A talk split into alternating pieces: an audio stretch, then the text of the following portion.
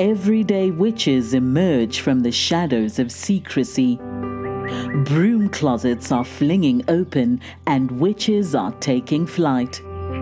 Whether you are hiding in your cozy closet or flying with pride, stay for a spell as witch casting with Theodora Pendragon and her guests share magical moments, stir the cauldron, and debunk misinformation and misconceptions about paganism, witches, and our wonderful world of magic.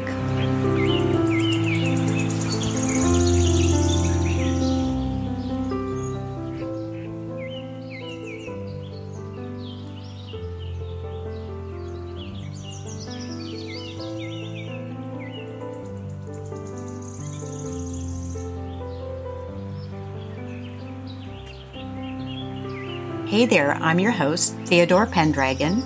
Today I have a very witchy guest, and her name is Áine Sullivan, and she is the founder of SerenWitchery.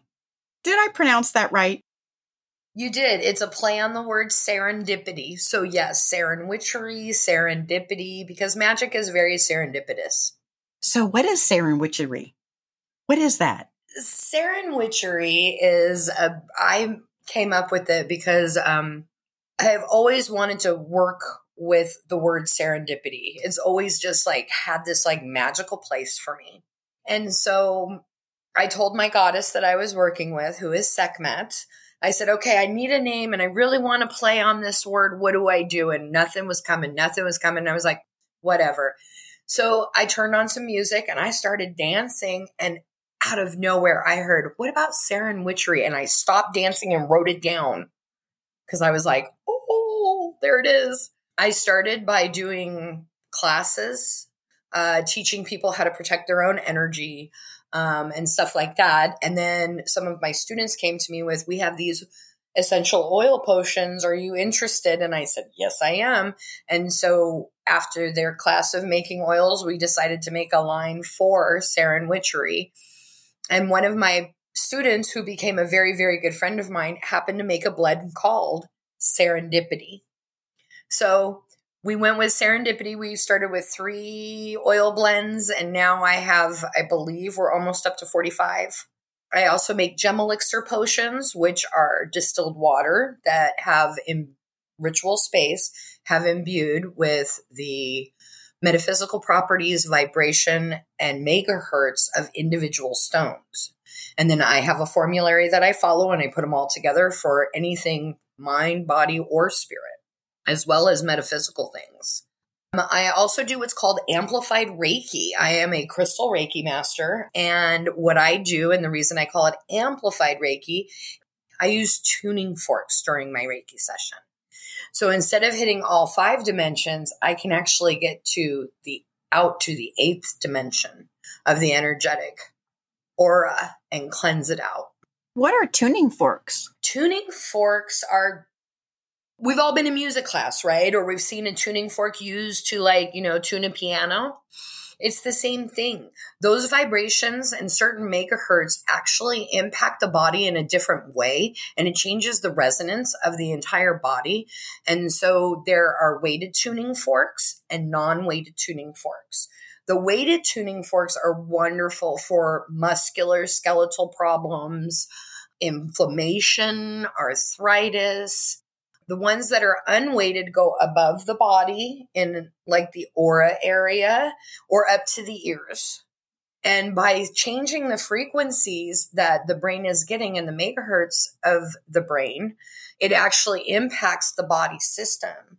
I've been doing it for uh, two years now, and I've gotten amazing results. I have a lot of return customers, and one of their favorite services is the Amplified Reiki. And I'm also a witch for hire. So I do all those sort of witchy things like I clean houses, I do naming ceremonies, I've done hand fastings or weddings, I do end of life, I have spells, I mentor, I teach magic as well. I, I have a Witchcraft 101 class.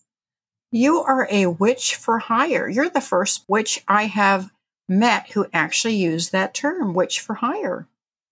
Witch for hire, I really I really prefer to call myself a witch of all trades because I am an eclectic witch. I'm very very careful about cultural appropriation. But at the same time, there are some procedures and rituals that are really great and you can take any ritual and rewrite it to make it for what you need. And I can help you do that.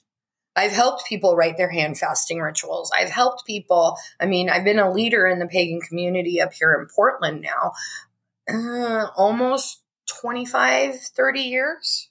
What's it like to be a witch in Portland? Very easy. I have found that here in Portland, there's not a lot of those preconceived, oh, it's a witch notion. A lot of people are like, oh, you're a witch. I live in a very conservative town, very red, if you catch my drift. Yet when people see my bumper stickers or my purse that I carry around, which looks like a book that says Witch's Companion on it, I get a lot of elderly Abrahamic people, Abrahamic religion people coming to me going, Oh, you're a witch? And I'm like, mm-hmm, I am. Can I help you? And they're like, Is it true you're a steward of the earth? Yes, yes, we are. We take care of the environment. We believe that the animals need a place. We believe in living harmoniously with our mother, which is the earth. That was a nice way for them to question you. It was. I was I was I have to tell you I was I was arming up cuz yeah, I was expecting that. Well, you're going to hell because you know, I hear that a lot as a witch and normally my response for that is, "Huh, it's a really interesting point of view. Don't you have to believe in some place to be able to go there?" And they just walk away because they don't understand that we don't even believe in hell. Arming yourself. I live my life arming myself. Right? Exactly. Yeah, you got a problem with that? yes, I am. No, I'm just kidding. No, I mean, I was a sign language interpreter for over 30 years. And so I've been in a lot of situations where you're really facing discrimination and you have to be able to approach that in a way that's not scary or rude or whatever adjective you want to put in here that's negative. So I really rely a lot on that training and I'm very fortunate to have that because I can also offer all of my services in ASL. You don't have to bring an interpreter with you when you come and see me because I'm proficient. I was a mentor. I worked in the profession for over 30 years. So I have a plethora of training because of it. you offer other magical services as well, such as tarot and crystal ball readings. The majority of the witches I have on here do read tarot. Most witches can read tarot. Not all can read the crystal ball. Tell us what that's like as a witch. One of the first things I tell people because when I add, when they come in, can I have a reading? Sure. Would you like crystal ball or tarot? And they usually go, "What's the difference?" So let me explain that part first, and that might make it easier for people to understand. The tarot has pictures for you, the client. Okay, it's so that you can have you know a say in what those pictures can possibly mean. The crystal ball is basically a scrying tool. I look into it and my crystal ball gives me images or pictures that help me connect that energy with the person. So, for example, if that person um, is really dealing with, I don't like this relationship I'm in or whatever, my crystal ball may show me me and one of my ex-husbands you know not that i'm i'm not friends with my exes but that feeling of being betrayed, that feeling of something changing, and I wasn't even aware something was going on. That's why the crystal ball would show me my ex husband. Oh, you're going through that right now. Okay, so how do we connect that with the person getting the reading? But the crystal ball shows me fo- pictures, images, ideas, colors that help me to translate that.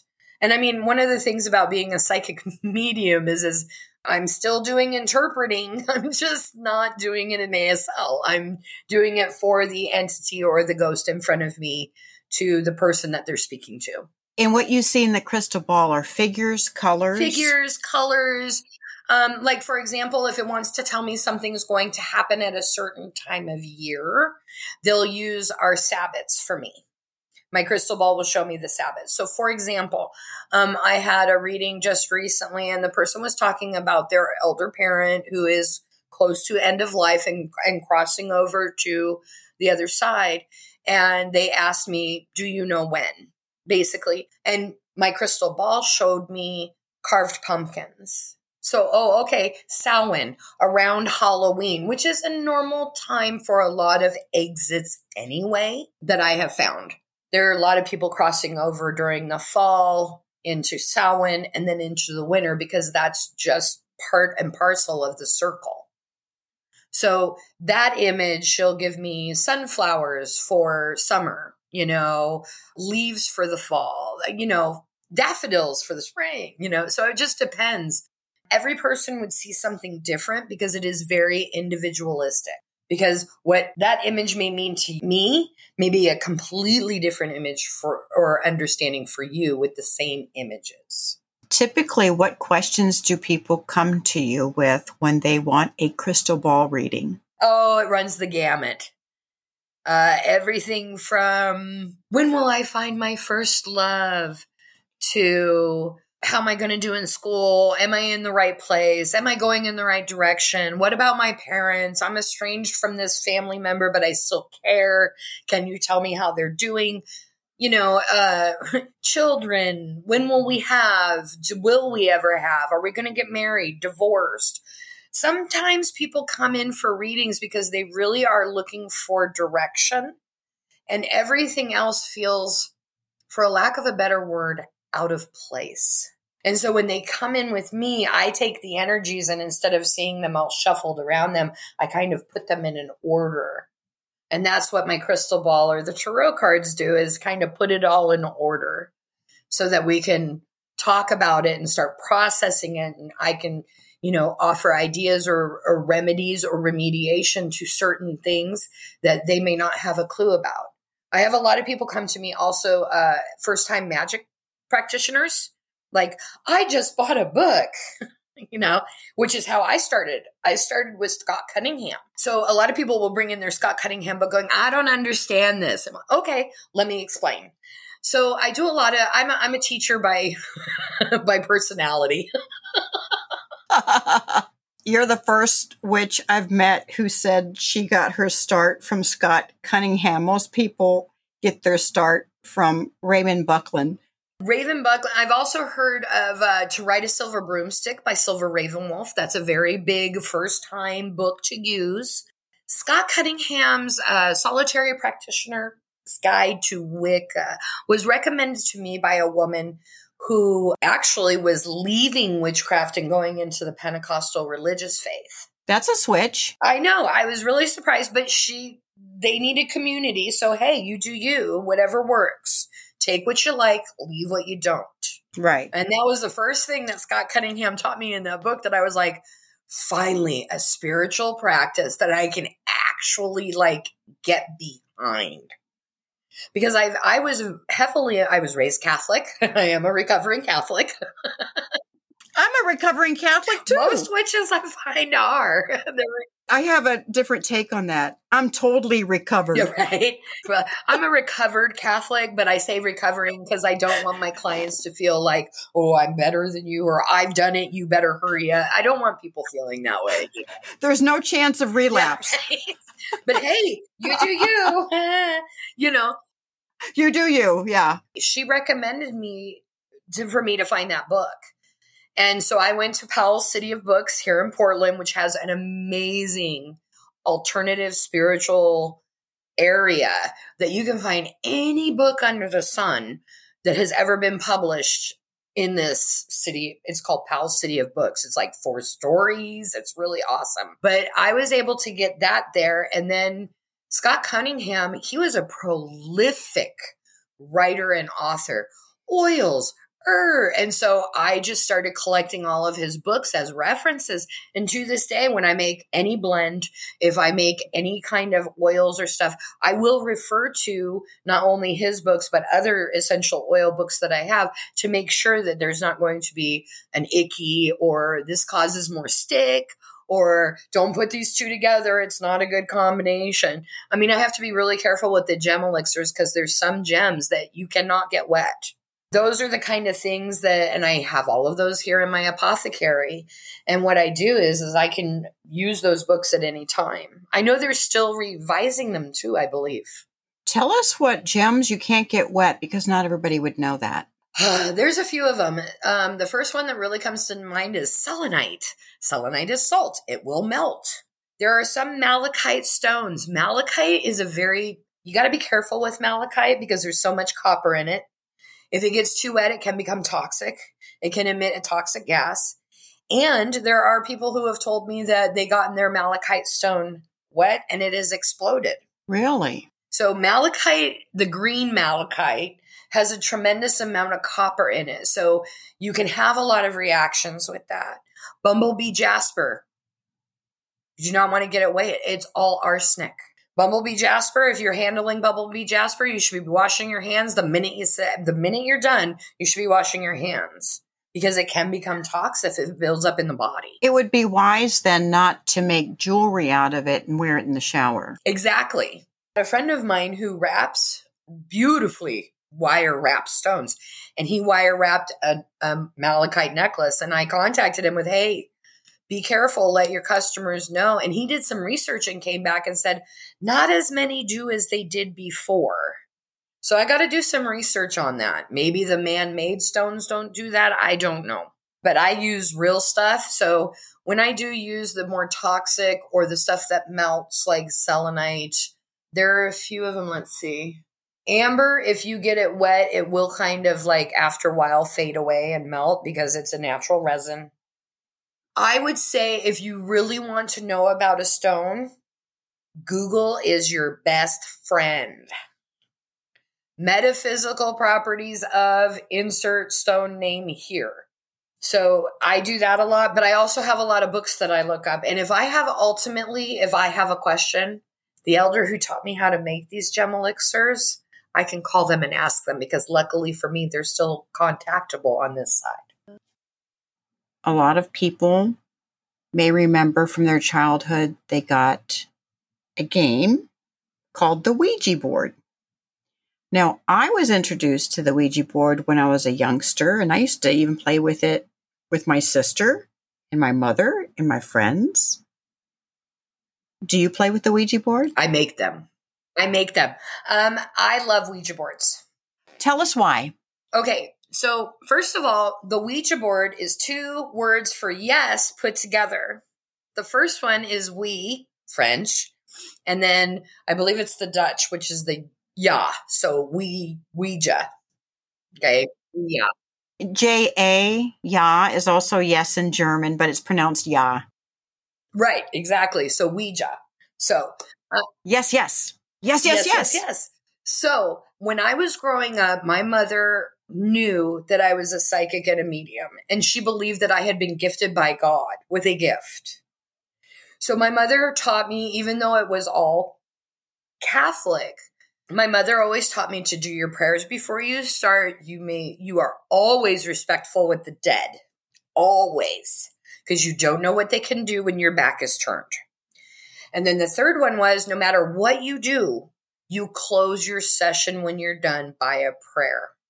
So for me, playing with the Ouija board was no different than having a tarot deck, no different than having a pendulum with a pendulum board. People freak out with Ouija. Oh, it's a Ouija board, but yet they'll have pendulum boards all in their house that look exactly like a Ouija board. The only difference is a pendulum board is round and you're using a pendulum instead of the planchette. Okay. So a lot of people will say that and I'm like, but yet you have this. There's no difference between A and B. Yeah, there are people who are deathly afraid of the Ouija board. Well, and a lot of that has to do with It's a tool. It's just a exactly. tool. Exactly. But a lot of that fear has to do with two things specifically. Movies? The first one is the Abrahamic religions and their perspective on it which was adopted by Hollywood and taken way beyond anything anyone could even imagine. Hollywood can really get carried away with us.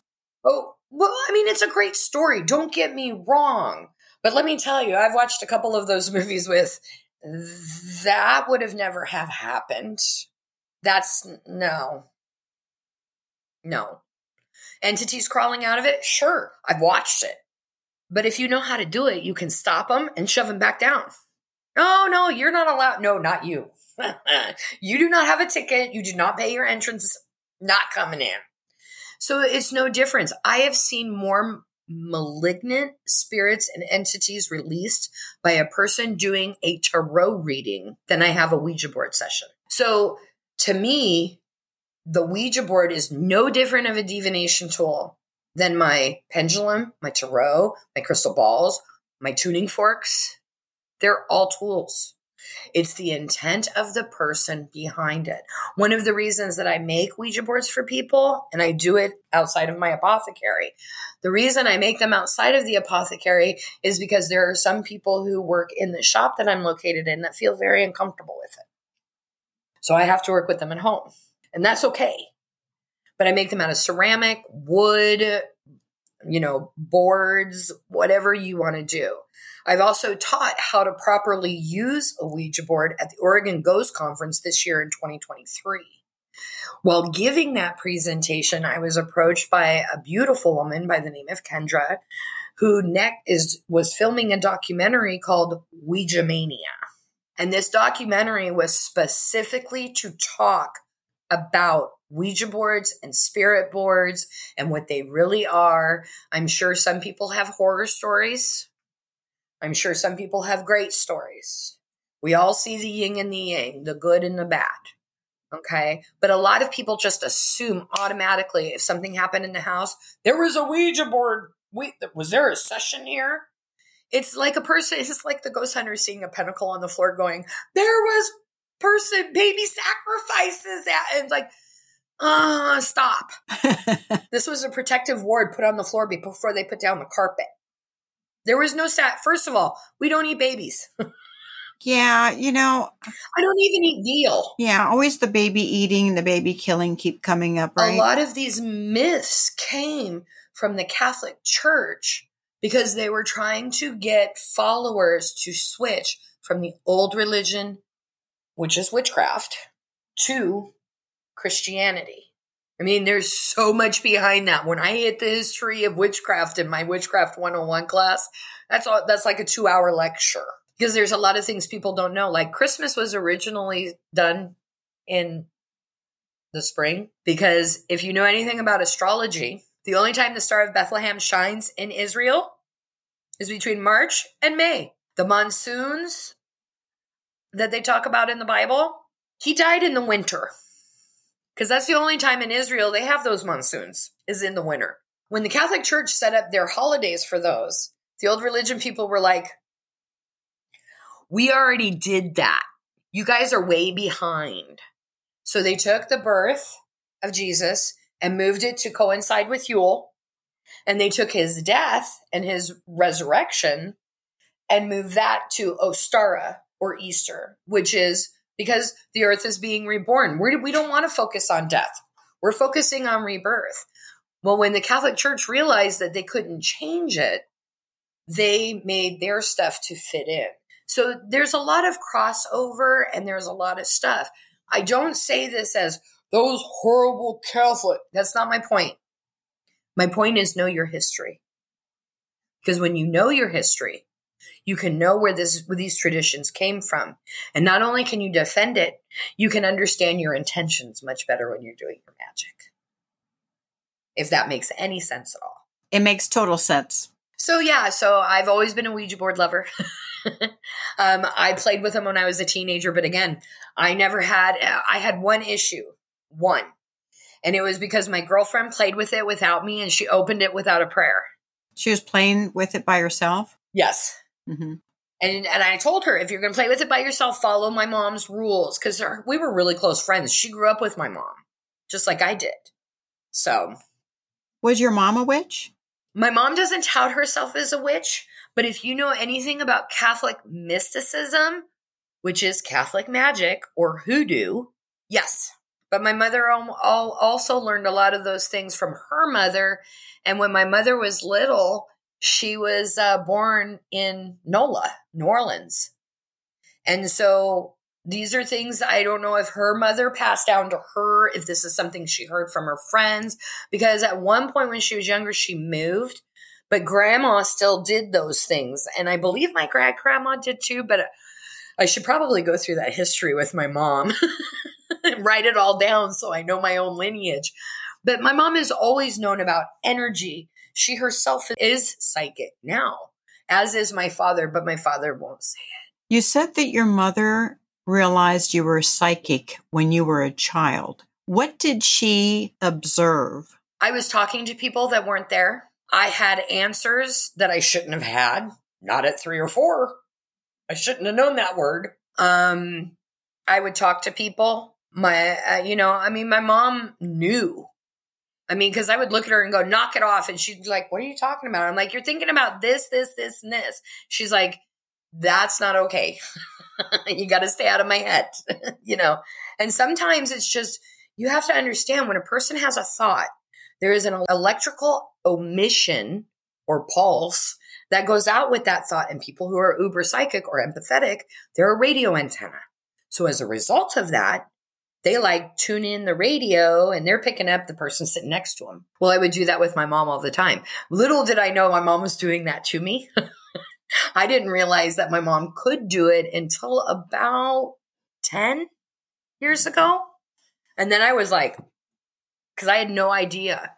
I knew my father had psychic abilities because that man had the ability to catch me, and I am not joking you, a nanosecond before I got into serious trouble. Always. So I know my dad had psychic abilities too. He just doesn't recognize them. I think my brother is psychic. My sister is psychic as well. She's a channeler. So it runs in our family, I think. Now, I don't know if my brother is aware or uses or has honed. Both my children have the same ability. It seems to run in our family. When you said that your mother saw you talking to people who weren't there, do you remember who you were talking to and if you saw them? One event specifically, we were visiting a family friend, and there was a young lady who was about, I believe, like nine and she passed away in the home. I don't know if it was an accident. I don't remember because again, I was very young. But I was I was looking at my mom. I'm like, where'd the little girl go? My mom's like, what? There aren't you and your sister are the only goers. I'm like, no, the other little girl we were playing with. And she's like, what are you talking about? So, and it was then that I mean, I got made fun of a lot by family, friends, and even my own family for my psychic abilities. But my mom also told me that I had to learn how to get thick skin. I had to learn when to talk about it and when not to, when would be appropriate. And like, for example, at school, I kept my mouth shut about it a lot because I was going to Catholic school. I had nuns and priests. I didn't know if they'd believe me. And some of those people, oh, she's possessed by the devil. And my mom was afraid of that. And so she taught me how to navigate those kind of situations, so to speak. I will never forget knowing, I know exactly when I realized how much my mother did hoodoo. And it was when we went to Arizona for her 60th birthday. And she went and bought all the girls in the family a specific necklace. And she told us, don't put it on until you get home. Okay. So we get home and she had all the women in the family sit around in a circle. And then she's like, all right, I want you to take this necklace. I want you to hold it and hug it. And then I want you to pass it clockwise. And we're going to do it three times. And I was just like, okay. When we were all done, I looked at her and I went, You practice magic, mom. She goes, No, I don't. And I'm like, You just did. That was a ritual. And she went, Oh. So it's almost like even she didn't realize what she was doing. She was just following her spirit guides and doing what felt. I mean, again, my mom herself was psychic, but I really didn't realize how much of that psychic ability my parents had until I was in my early 40s, and I'll be 54 next month. So it has been about 10 years where I've like started really looking back, going, huh, oh, this runs in the family. Tell us how we can find you online. Online is my website, and uh, that is www. dot, and I'm going to spell it out S E R E N W I T C H E R Y dot com. I'm also on all social media platforms. I am on TikTok. I am on Facebook. I am on Instagram. I am located, my apothecary is located in a witchcraft metaphysical shop called If the Broom Fits in Beaverton, Oregon. So you can come in and see me. I do custom potions, I do custom elixirs. I have people coming in all the time uh, for readings. I do walk-ins as well, but I do have, a, you know, I do have people who make appointments as well. And so, yeah, you can find me in Beaverton, Oregon. Sometimes I'm also at, uh, like for example, I'll be at Eugene Pagan Pride um, in August. What do you do on TikTok? Uh, I used to do a daily moonology uh, oracle card pull or tell people what's going on uh, as far as you know events that I'm having. I do. I will bring up certain subjects, like for example, just recently, the Schumann frequency of the Earth, the heartbeat of the Earth, went from being chaotic to being actually rhythmic and patterned, and so that's an upload and a vibrational shift for all the humans on the Earth, which is why everybody has been really, really tired for the last two weeks. It's because our body is readjusting to the new resonance that the Earth is now giving off. And so I will talk about that. I'm still working on the magic of accepting how I look on camera. so I do have a tendency to, you know, do pictures with me speaking in the background. I am more, I, am less active on TikTok since they changed up all their videos, plat, video platforming. Because they changed a lot of the ways that you can make your videos all of a sudden. And so because of that, I haven't been able to do what I did. I had to actually switch my Moonology Oracle card pulls from TikTok to YouTube because TikTok took away all the video editing. I couldn't do it the way I could before. So we're we're still trying to figure out. And when I say we, I do have a business partner now. Her name is Shannon. She's amazing.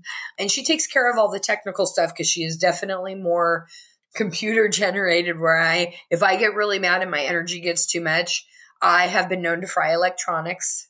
If I get really angry, you'll find that I leave all technology away from me and I'll go do something else because I'm afraid that I I have a girlfriend who gets angry and will fry stuff in her hands. So I'm going to put your links in the episode notes. Thank you. And it's been wonderful having you on the show, SerenWitchery, the witch of all trades. Thank you, Áine. I appreciate you so much and thank you for this opportunity. I can't say thank you enough. Gratitude. Well, thank you for this opportunity. Well, I hope to be asked back. Well, we'll have to have you back. I would love that. Sounds like a plan. Thank you so much. Bright blessings. Blessed be. Blessed be.